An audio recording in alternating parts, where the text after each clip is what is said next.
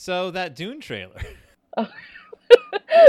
there was a worm at the end. Can you There- imagine if they hadn't included the worm? They included so much, just so much. There was so much, and every time a guy popped up on screen and I knew who he was, I got really excited about it. And I haven't felt that way watching a trailer since. And this isn't like me trying to segue into what this show is. It's the most excited I've been watching a trailer since the trailer came out for this show. Well, in a way, the Babysitters Club Netflix edition was kind of the Dune of, of this generation.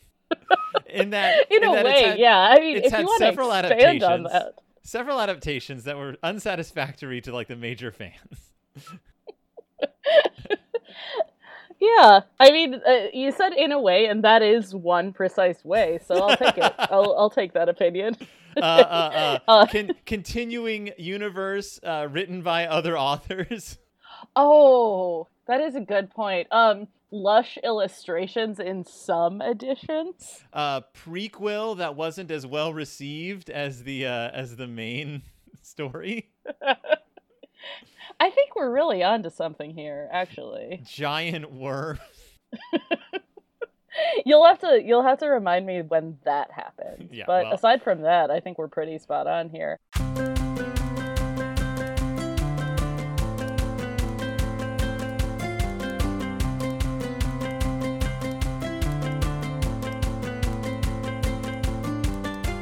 Uh, hi, uh, welcome to Pizza Toast. This is a podcast about the Babysitters Club Netflix series and maybe some other things as well. My name is Christy Admiral. I'm Phil Gonzalez, and we have nothing to spoil.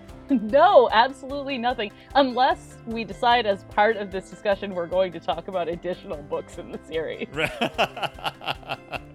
but we decided to uh, to go ahead and do a, a quote unquote final question mark episode for now that sort of summed up where we where we started, where we came from, and and where we went on this trip through through Stony Stoneybrook. All the friends, yes, the friends we made along the way. I was gonna say the friends we made along the way, but it's more like the friends we met along the way and then never revisited. uh, let's see, how many of those were there? You uh, you mentioned Bailey Del Vecchio the other Yep. day. Oh, and I had a very I haven't heard that name in in years reaction. yep. It was uh it was I believe uh, Alana was re-listening to the episode and I overheard it and I was like, "Who's Bailey?" Then I'm like, "Oh, right."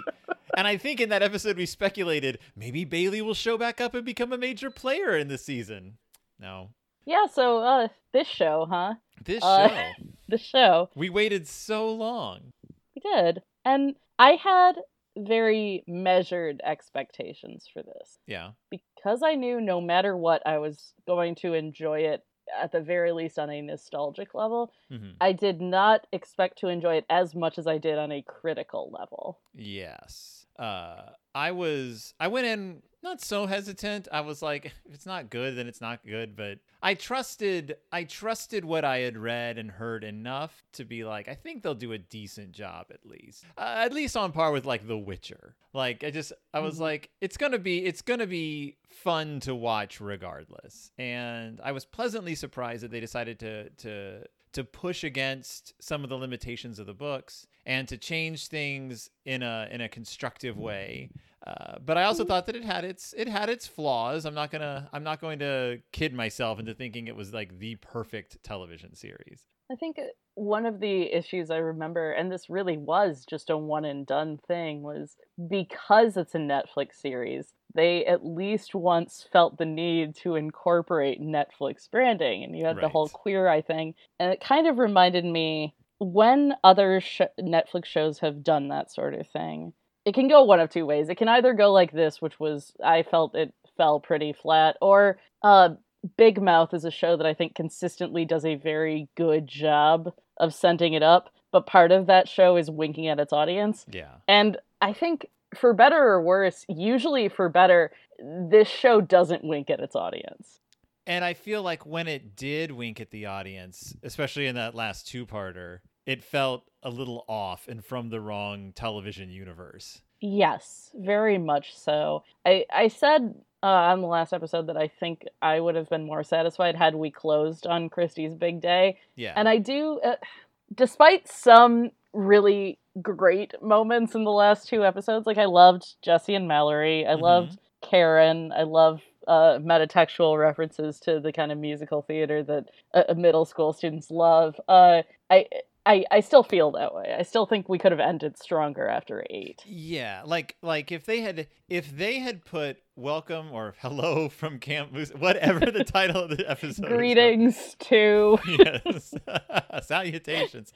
Uh, if they had put Camp Moosehead two parter, maybe like before the final episode or before the final two episodes, like get a chunky special in there before we barreled home to the end. Maybe that would have made it feel a little bit, a little less all over the place. Yeah, or done the Netflix thing that they do sometimes is uh I mean, they haven't there haven't been enough episodes for them to have done this obviously. Uh I like when Netflix puts out a special between seasons Yeah. That doesn't necessarily fit with the rest of the narrative of the series. Like BoJack Horseman did a uh like a kind of like a meta episode that was a Christmas special of the TV show that BoJack had starred in Yeah. and it it might have been nice to have that like drop between two seasons but as of this point they have not announced a renewal unless you have information i don't have I don't. I check almost every day, and and it's it just seems to be up in the air. Uh, nobody, not even any like none of the stars have said anything, and none of the writers. Like it just, it almost seems like this show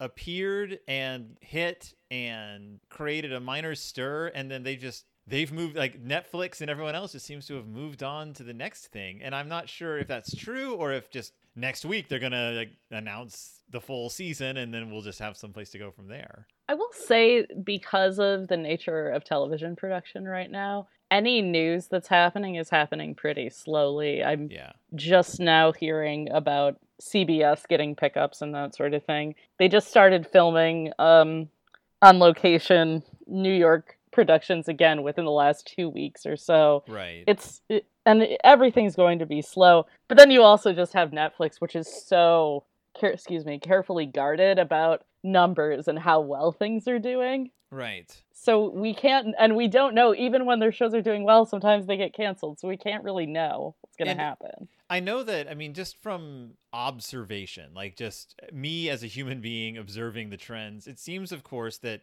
the Netflix stuff that sticks around is the stuff that tends to sell merch. Uh, that there's that there are T-shirts and and figurines and uh, things that appear at Target and like you Well, know you know what I mean. Like there's no a, i there's- do because like stranger things uh the del rey imprint of harpercollins like or not harpercollins sorry penguin random has an entire book series based Oh, yeah. on it like We there are listened- comics based on we it We listened to the Mad Max book uh, that they did, the prequel book. In our, if you ever want a book that is just let's take the episodes of of Stranger Things that deal with a character, cut out anything that's like too adult because this book is aimed at young young like preteens. Add a generic backstory to it, and then e- periodically pop into the episodes you've seen, but just now with like a first person narration. That's an awesome book.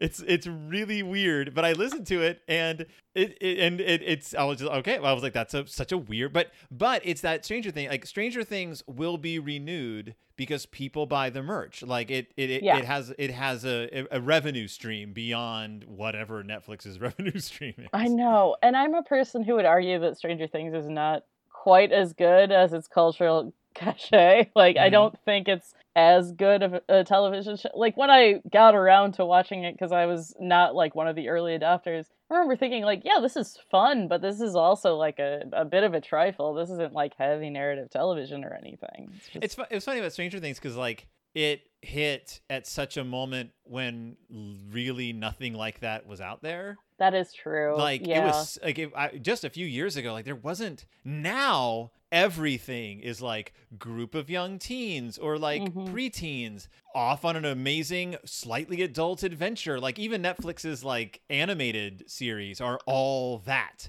They are. True. They are. There are so many young like children's and young teen shows that are. We are tackling adult concerns in a magical world and. like Stranger Things gave us like Sabrina, it gave us uh like all the uh like every single uh like let's appeal to a let's appeal to a demographic that's not being catered to on network television. Mhm. Now it seems old hat because it's literally become an old hat. Like it's literally become a baseball cap you can buy it you can buy at Target. this and like this show in a way feels this show's not uh, like there was never an aim for this to be trendy like it feels pretty timeless in its production in the same way that the books do and also like i think the lack of like there is certainly a lack of merch because all this would do would just drive up the sales of the original of the books original right books, which I'm assume it ha- ha- has. I it has to have it has to have and i guess like i do like like i like the idea that maybe they could do an adaptation of the series as it exists the the television series and it's just very slightly different from Rewritten, the original yeah. book yeah and it has like like an ins like an insert of like eight pages of glossy photos, of photos. the series I was gonna say this show almost feels like the culmination of the Babysitters Club revival that started with the graphic novels like ten years ago. I think it does. I, I think that's a good point. And when I thought of the Babysitters Club within the last few years, aside from my own like recollection of this is a series I love, And your entire podcast. yeah, it's oh, I literally forgot about that. That's a uh, that's this is a plug for the California Diaries, which you can find uh, wherever podcasts are sold. It's a it's a 15 episode series of me talking about the weirdest spin off of the Babysitters it's Club. so fun. It's so I don't fun. think I've ever actually talked about it at length on here, which is really funny. Uh, uh, one of our, one of Phil's and my mutual friends gave me a mic for my birthday one year, and then said, "Now you have to make a podcast," and that was what happened. that's what happens. That's the origin story. And also, I got to rebuy some of the books, and I was really excited about it because they have this extremely like 2001 cover design that is just magnificent. But uh, my other connection to the Babysitters Club over the last few years, aside from you and your daughter reading them together, which I which I've always I feel I feel very privileged to get to read those particular Facebook updates always. Uh, I got my niece, who is uh like uh, exactly the age that I was when I read the Babysitters Club. Uh, so like I think she was eight when I got her the very first graphic novel Mm, yeah. and she loved it. She devoured it, and I was so excited because it's uh, is it Raina Tigermeyer? Is that I don't know how you say. It. Yeah, Raina. Telgemeier. She did the first Yeah. like, four. I I consistently get Lydia, my niece, her books for Yeah. Christmas and her birthday. Uh, because for one thing, it gets it's a book for her to read that isn't like Dogman. Uh, or Captain Underpants, which have their appeal, and I understand, and she can share them with her brother. But it's they're also just like such smart books, Mm-hmm. and the kind of thing I would have loved to read. Like a, a graphic novel would have appealed to me really strongly at that point in my Well, life. and those graphic novels really they not only kicked off the the babysitters club revival like in public interest but they also kicked off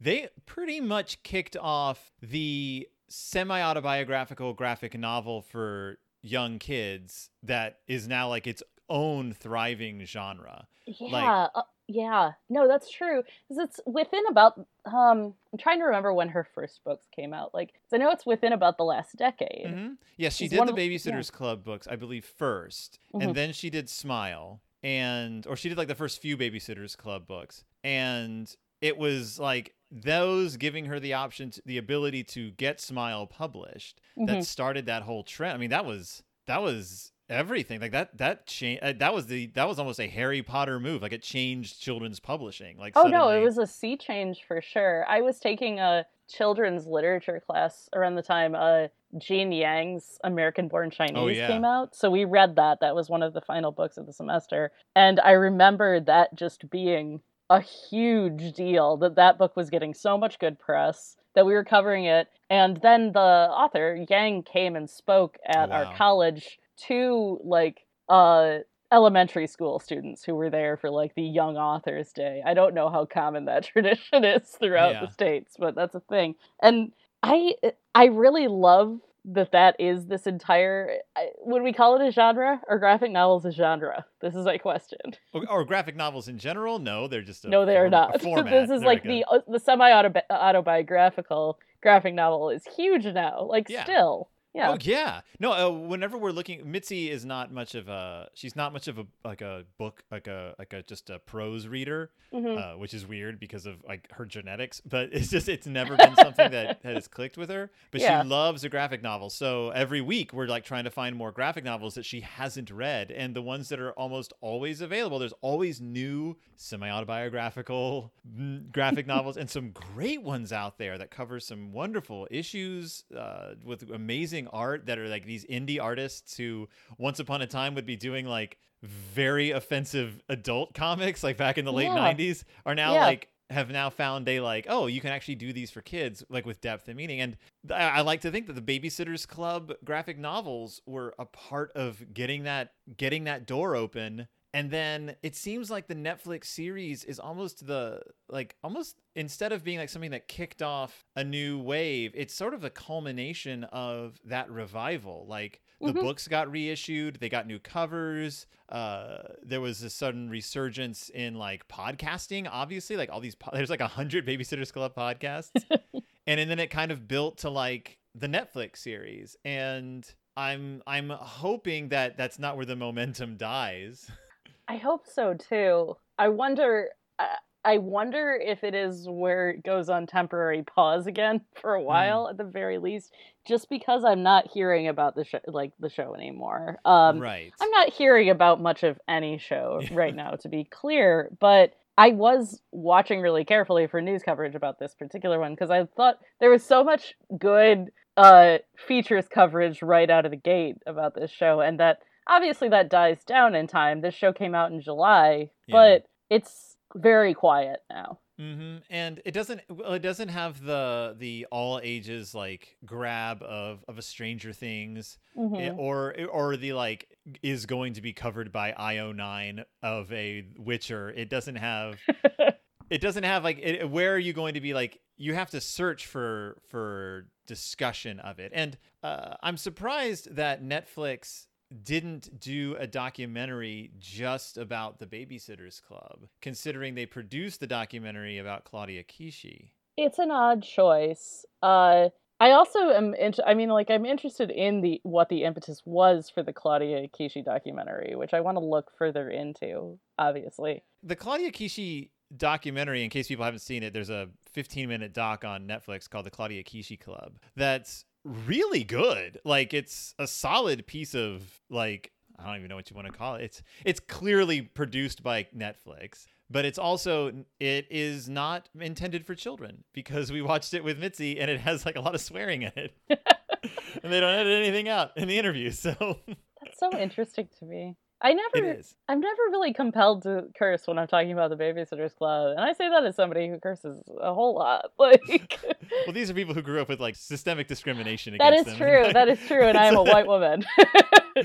so they, and they, they it gets a little real but uh I can see that. Yeah. but no check it out it's uh it's it's it's worth looking at uh alana really wanted us to talk about it because she was so taken by it but i was always just, also just like i don't know what i'd say about it like i disagree with with the asian american experience like i don't know like like i'm just like right on i it works for me i guess i Yeah, because I had initially wondered if we could do an episode on it, but with the length of it and with the content of it, which, I, like, from what I understand, 'cause I had heard about it before you mentioned it too, it doesn't seem to go, like, it's deep about one particular thing, but it's not like, there's not like a well of fiction to, to dig Right. into there. Well, plus, uh, what's interesting though is looking at this series is that Claudia Kishi she gets a lot of attention up front, and then she's kind of forgotten about in the back half of the season. Like she, like we kept commenting on, like Claudia would have like two or three lines per episode. Yeah. I do think that's something worth talking about because you, you had mentioned earlier, like, we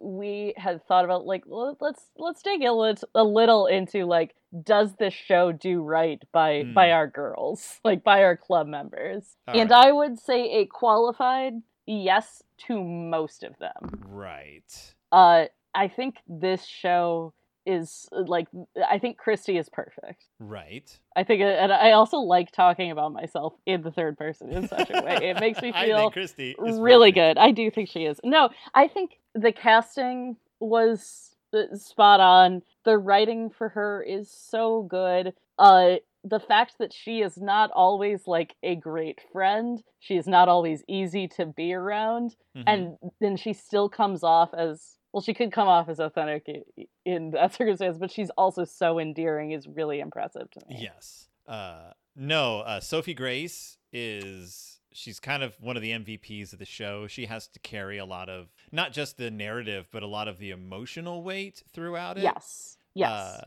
she has to. She's the she's the character who has to have like a heavy chip on her shoulder for a lot of the series that she's not really letting on about, and that has to sort of be an undercurrent of her character. And I think that she was directed well, and a lot like when they finally let her like just explode in the episode where she flips out uh, in front of Dawn. Uh, I felt like that was a super earned moment. I thought that they did really well Yeah. with Kristy. Uh, so much so that there was really nothing left for her to do uh, in the last two-parter. Yeah, it's true. And uh I think uh, I mean that also brings us to Dawn, who I think was the other character of the the main five that is most done right in this show. Yes. And in a way it is because she is so much more than Book Dawn. Right. Uh, Like- Like Xochitl Gomez does an incredible job, mhm. but even on the page this is a better character than Dawn Schafer of the books. Yeah, Dawn Schafer, I always forget uh, in the books, of course, so much of her story centers on her relationship with her brother and her kind of fractured family. Like that's a Yeah. really big part of of her early narrative is this this fracturing, this splintering of her family, and like, will her brother stay in the town with the mother? And uh, you know, what's going to happen? Are they ever going to? Are they going to have to go back to California? There's a lot of that in Dawn's character, and Mhm. they erased all of that for the for the series and, And- gave us instead a different arc for her. Yeah, and I would argue these are uh, th- this is all for the better. Mm-hmm. Uh, a lot of what makes Dawn unlikable, and I don't think she's always unlikable. I think she can be, uh, she can be a good character. She can be a nice counterpoint to Mary Anne, and certainly a nice counterpoint to Kristy. Uh, she has a very contentious relationship with the woman who is eventually becomes her stepmother yeah. in the books and particularly in the california diaries which is a the spin-off series that is about dawn and her group of friends in california she's just a mean person Mm. and there's not really that much a hint of that i don't think in the babysitters club uh, original series and there's none of that with this dawn Right. Yeah. Dawn in the series, again, she's just a California girl. Yep. With a, with a her style is described as california casual Yep. with She's- some frequency Yep. She she's uh, a vegetarian. Yep, and she's like- bi-coastal. Yeah, this it's just not. There's just not a lot going on there, and this is a Dawn who is like she's vibrant, she's funny, she has a great sense of style, Uh-huh. and she's committed to social justice in a way that feels really authentic, Mhm. and uh, like her heart is always in the right place. I do miss her.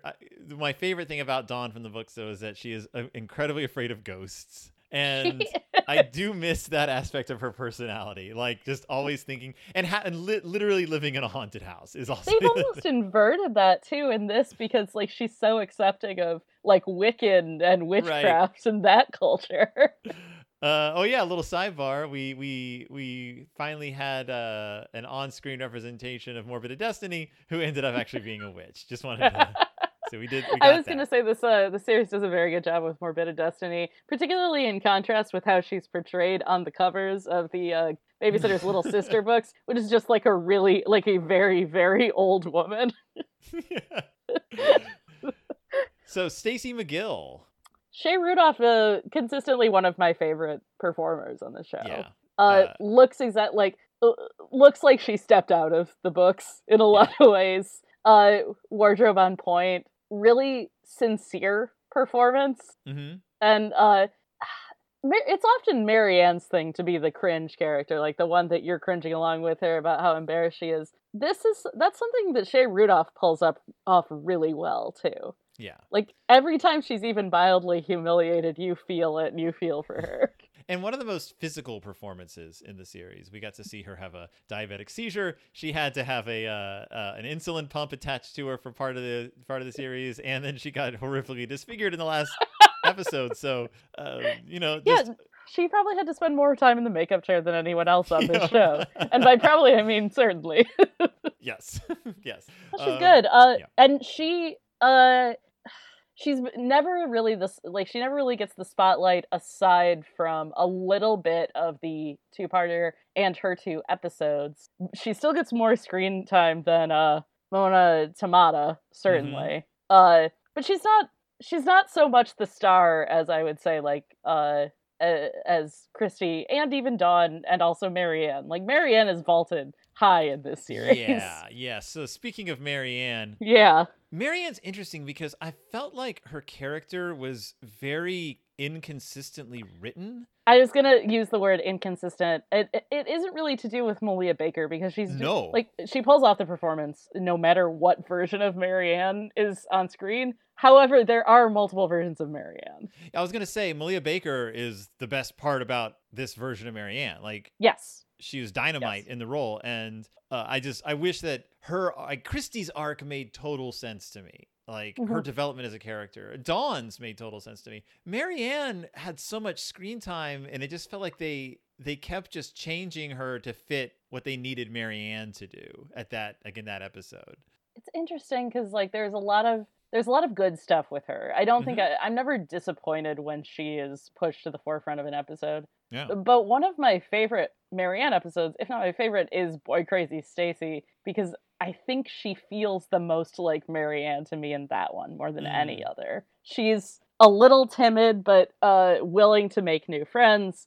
She doesn't she's not very sure of herself and like when she asserts herself you're really rooting for her to do so. Yeah. And she's funny. She's always funny. Right. She gets the most probably just she gets the most like wry comments of all the girls. Uh yes. Yeah, she's she practically speaks to the audience at times. Like she's so yeah, she's such an She's a little Greek character. chorusy. Yeah. Yeah. Um but yeah, so so and then we talked about Claudia just kind of getting short shrift like by the end of the Yeah, it's disappointing. Uh she has a strong start. The pilot is what what really endeared me to that character. yeah.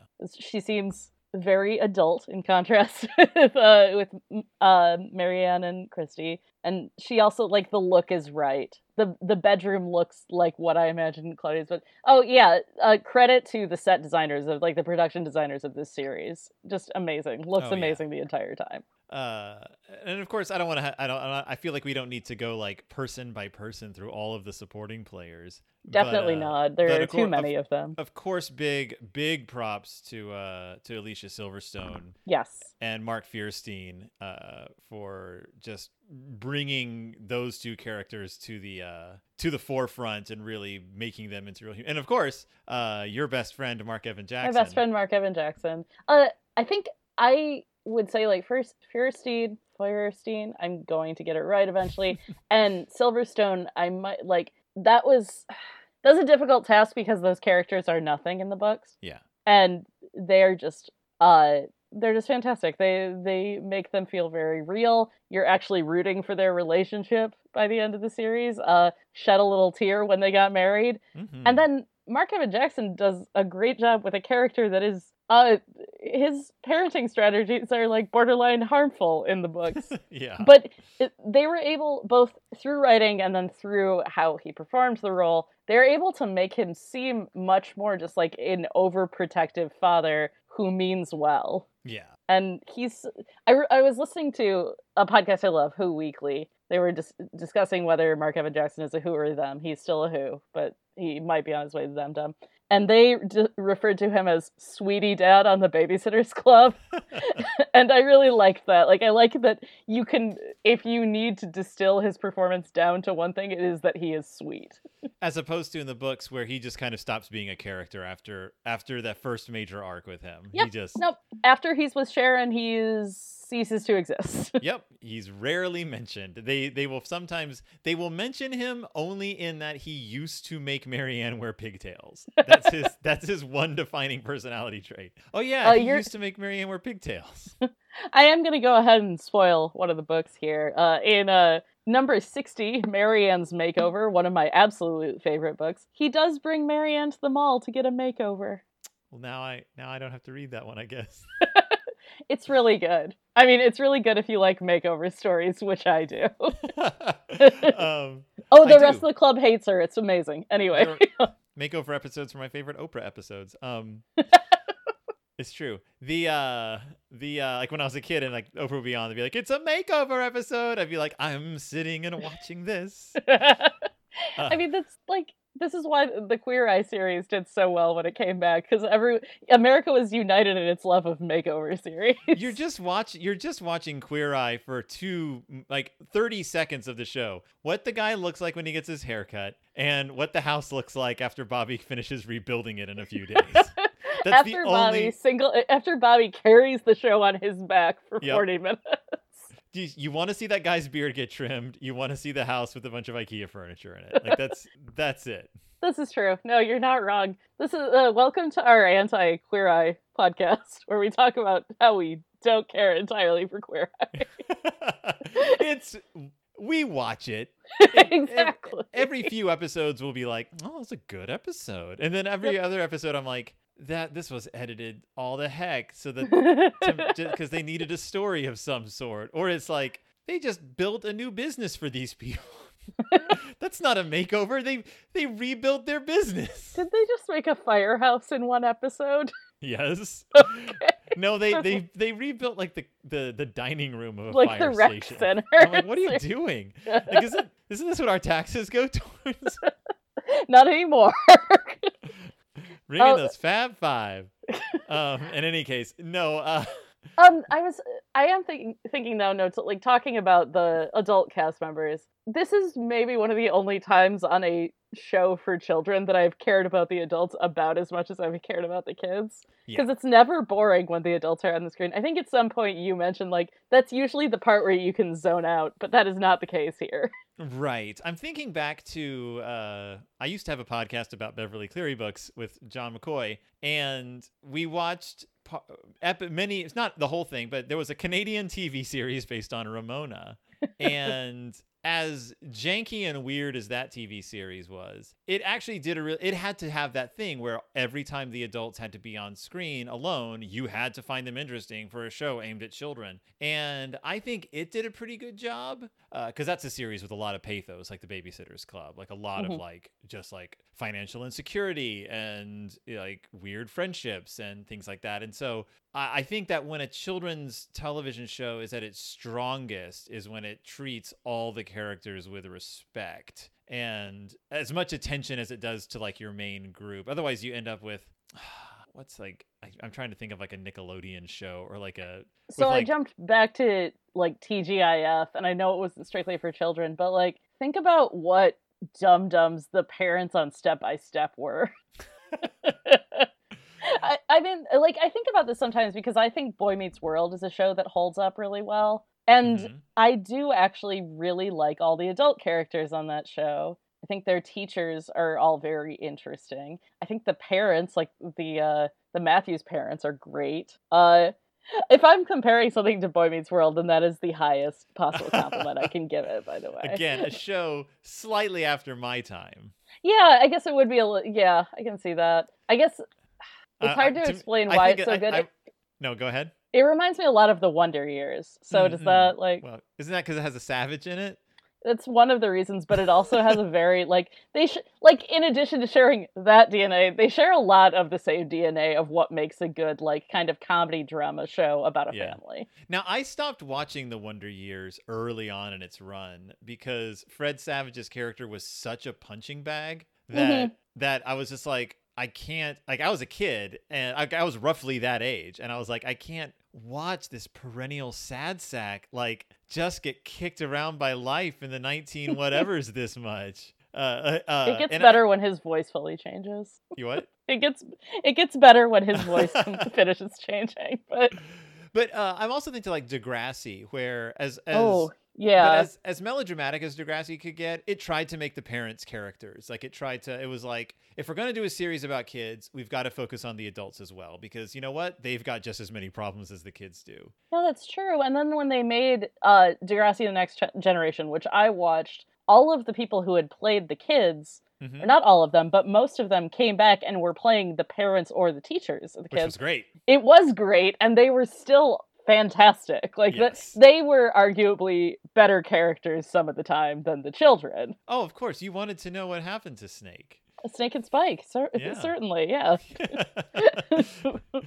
oh god, I was obsessed with Degrassi. I was obsessed with Degrassi when I was a kid because it used to show. that. It used to show on PBS, and uh, so we would watch Degrassi Junior High, then we watched Degrassi High. Ugh, Canadian melodramas, but uh, I will say that like watching uh Degrassi the Next Generation when I was in high school was something we all pretended we were doing ironically, but we loved it. We That's loved awesome. that show. Just ate it up. um, yeah. So it was uh, my. I I guess one of my biggest complaints, if I had to have a biggest complaint, was honestly I didn't think there was enough babysitting.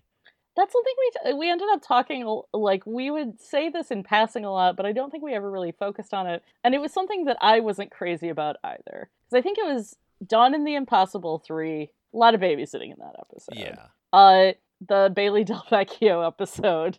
A lot of babysitting, more toward the front half of the show than the back half. Right.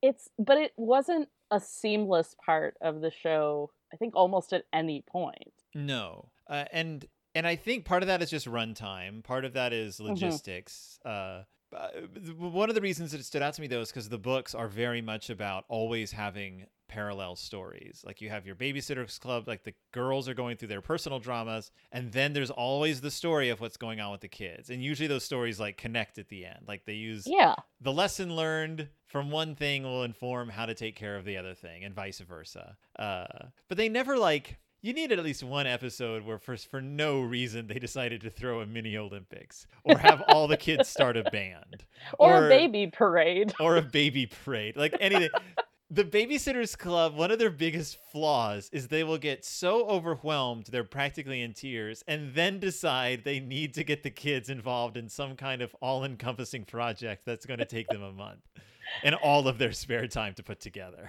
The thing is, they usually pan out. Usually, they're they're successes. oh yeah of course They don't necessarily go off without a hitch, but I think thinking like talent shows Yes. and beauty pageants and just a lot of a lot of good things that they're able to produce, especially considering it's like a bunch of 13 and 11 year olds at the 13 helm. and 11 year olds about 50 individual children some of whom are walking disasters and then they're like hey uh, you know what jackie rodowsky was talking about how he how much he liked rocket ships let's what do you think about we get all the kids we take care of and build a working rocket ship and then they will like by the end of the by the end of the book Have you read the book where one of the Arnold twins uh tries to build a time machine? no i have not gotten there yet Okay. uh, you're going to i'm like going it. to assume it does not work I'm going to I'm going to assume it does not end like that uh, Aubrey Plaza movie. Um, Safety not guaranteed. safety not guaranteed. Yeah. No, it's not the rare piece of entertainment where uh, time travel works out in the end. It would be awesome if it did, and suddenly that character ceased to exist. There's like photos of the twins in the house, and then one of them disappears. right. and no one has any memory of them. It just the last chapter is like it was so much fun babysitting that one kid. they were never twins at all. Yes. Yeah, Um, I I would say like some of the most fun hijinks in the books definitely come from the babysitting part of it, and there just really isn't a ton of that. I think Yeah. you're correct that it's primarily runtime and them wanting to center the characters. And I guess had they included more, it might have been at the expense of like how much we like the adults in the series. uh-huh. So you kind of just have to you you have to take what you're given, I guess. I guess like if if if the if they could have flipped it and had the kids Yeah. the little kids be more present and the adults be more in the background. But i also think they had to like how we have a limited amount of time and we've got to like we can't have 25 year olds expecting them to pull the emotional we saw how hard it was to get pikes who could memorize their lines correctly I will say, like they could give the they could give Karen Brewer her own spin-off, and it would be better than the Babysitter's Little Sister series. i've never read the babysitter's little sister series Oh, I Uh, have. i bet you have Mitz, mitzi just read the first one so that's all i know Witch, yeah. Uh, there, Karen is Karen is an irritating character in the books. Mhm. And in the show, they were able to take the part of her that is interesting, which is the melodrama, and capitalize that uh, and capitalize on it. And it ends up being one of my favorite performances in the show. Yes. They could have had a subplot with Karen in every episode, and I would have been happy about it. Uh, It would be interesting if they did a Babysitter's Little Sister spin-off, like just like two, one or two episodes, just to just maybe one or two 10 minute shorts of just Karen Brewer in her school class uh, bothering her friends. Yes, I'd be I'd be on board. Uh, yeah. That seems like it'd be easier to film than some of the other things they did. Or, you know, maybe a, an, a Flash animated series. Should contact Netflix about that and see if Yeah. that that's okay. If that's on board. These kids aren't getting younger. Um, so, yeah. Uh, anything else about the show? I mean, my like I don't like assigning grades to things I was about to do, and I was like, no, I'm not doing that. Uh, I I would I would give it a I would I would give it a solid thumbs up. I'm very happy that this show was something that eventually came to fruition because it feels Yeah. like I waited years for this to happen. Like somebody had the rights. Several people had the rights at different points in history, as as Uh-huh. indicated by the Canadian show and the movie existing Yeah. and then this being in development for however many years. I'm glad that this was the final product. There obviously there are some things that I didn't absolutely love, but I really enjoyed watching it. And of course, I have enjoyed talking about it.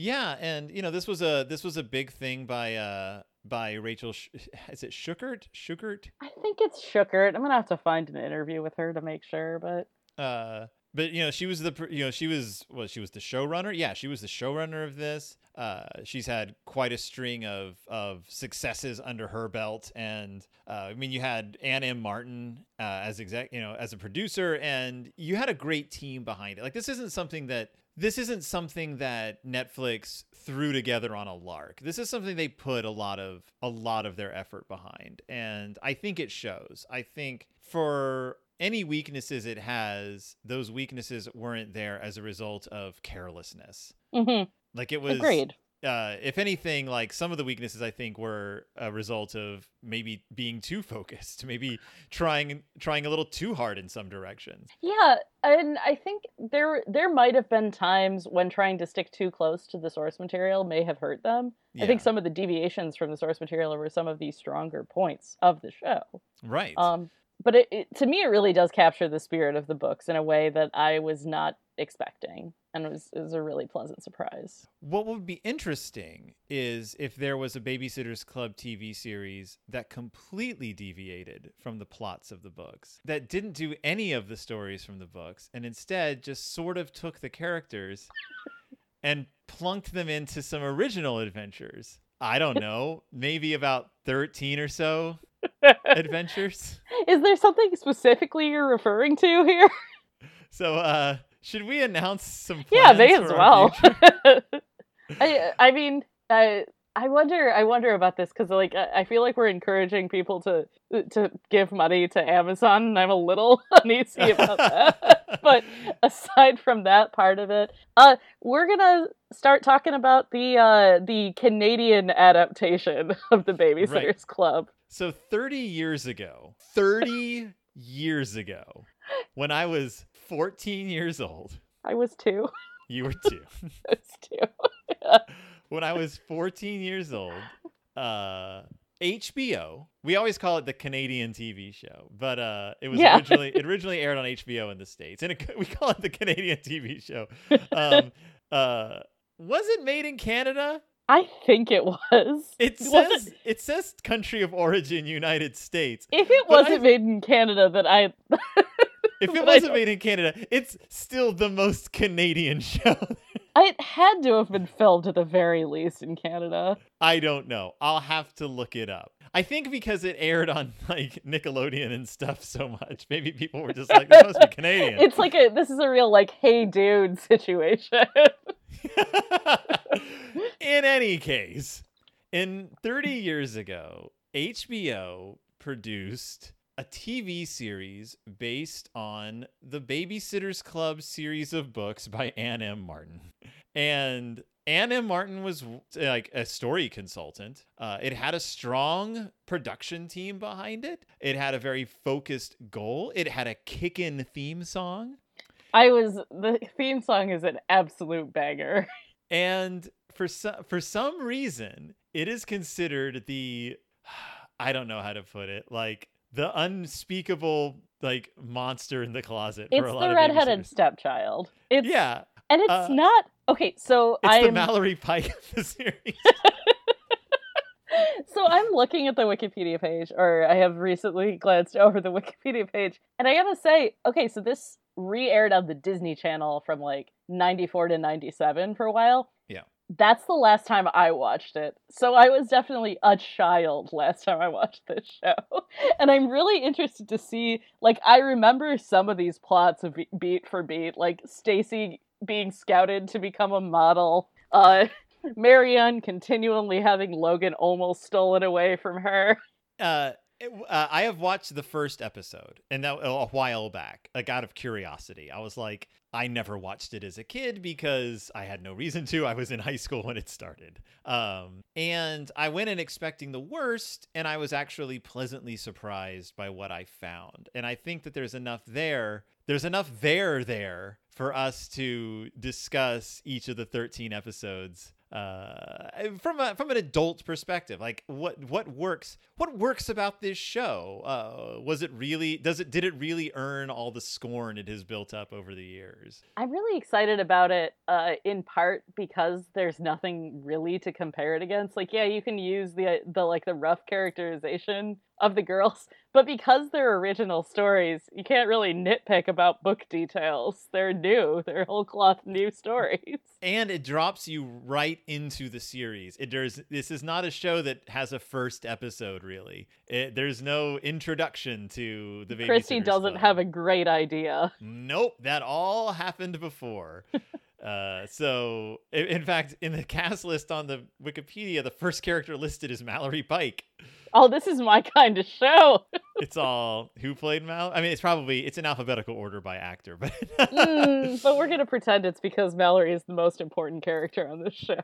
and you know, like just to say, just to say, like what kind of show we're looking at. Of the cast, the main core cast of seven characters, only three of them have their own Wikipedia pages.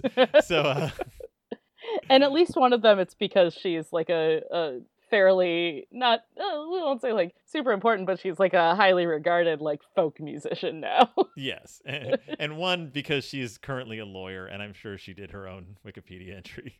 Um, hasn't acted in 20 years, so. uh But we So- we will have time to discuss all of we have so much. I already have so much to say, and we are only just getting started. Yes, and we are going. Oh, but the other big announcement is that we are going to take a hiatus before we start this. Uh, we're going to take about a month off to gather our bearings and get our lives back in order. Mine has completely fallen apart entirely because of this show. So I hope everyone's grateful. but uh, I know that we have listeners. I know that there's people out there who've who've who've enjoyed this show. Um, so I mean, if you if you like us, keep listening. Don't erase us from your from your podcatcher yet. Uh, if Please, you go yeah, on please to- don't unsubscribe. yeah, go to go to Apple Podcasts and write a review. We've gotten a couple of reviews, so uh, people like the show. That's it's always it's always such a, a pleasant surprise to me. And uh, I guess you can go to like Twitter. I'm at P Corey Gonzales, P C O R Y G O N Z A L E S, and you're at Admiral Christy. Yeah, Uh, and Christy spelled correctly, C H R I S T Y. Uh, I have thought many times about making a Twitter for this show. It's kind of strange that I haven't. So maybe that's what I'll be using the next month for. Oh yeah, maybe uh, maybe that maybe we'll have a web presence. I will do that. No, I'll I'll actually do that.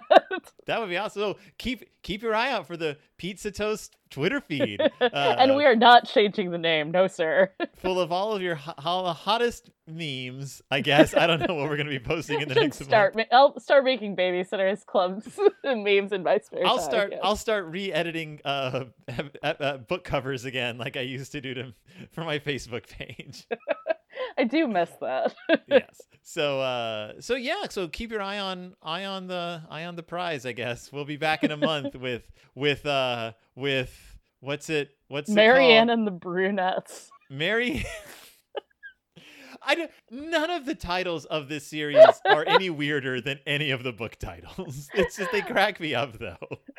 because they almost seem like they were written by AI. Like we fed all the titles of the Babysitters Club books into an a, a computer, and they produced these titles. You're not wrong. so true. I like, Like, it. Yeah, look at them. Look at them. Oh my god. Yeah, they all they almost seems like an alien. Claudia and the mystery of the secret path. There's so many mysteries too. So yeah, they leaned hard on that. I'm very excited about that part of it. Yes, yes. Uh, and then the final episode, which I think is a clip show. yes. I'll talk about that one the very longest. if they're smart, it'll be like the uh, it'll be like the community clip shows where it was all stuff we hadn't seen before. Oh, fun fact, one of my favorite that is my favorite episode of Community. It is maybe one of my five favorite episodes of anything ever. they the Clerks animated series also did it. the Well, good to second know. the second episode of the Clerks animated series was a flashback clip show. That's that's a flex and a power move, and I respect It was awesome. it. So uh that's it. This is Pizza Toast, everyone. Thank you so Yeah. much for listening. yeah, have a great month, guys. Yeah, and we'll see you. What's our sign off? Keep Uh, on. We don't. Ha- uh, holla at moi. I don't know holla, what it is. holla at Muss. Perfect.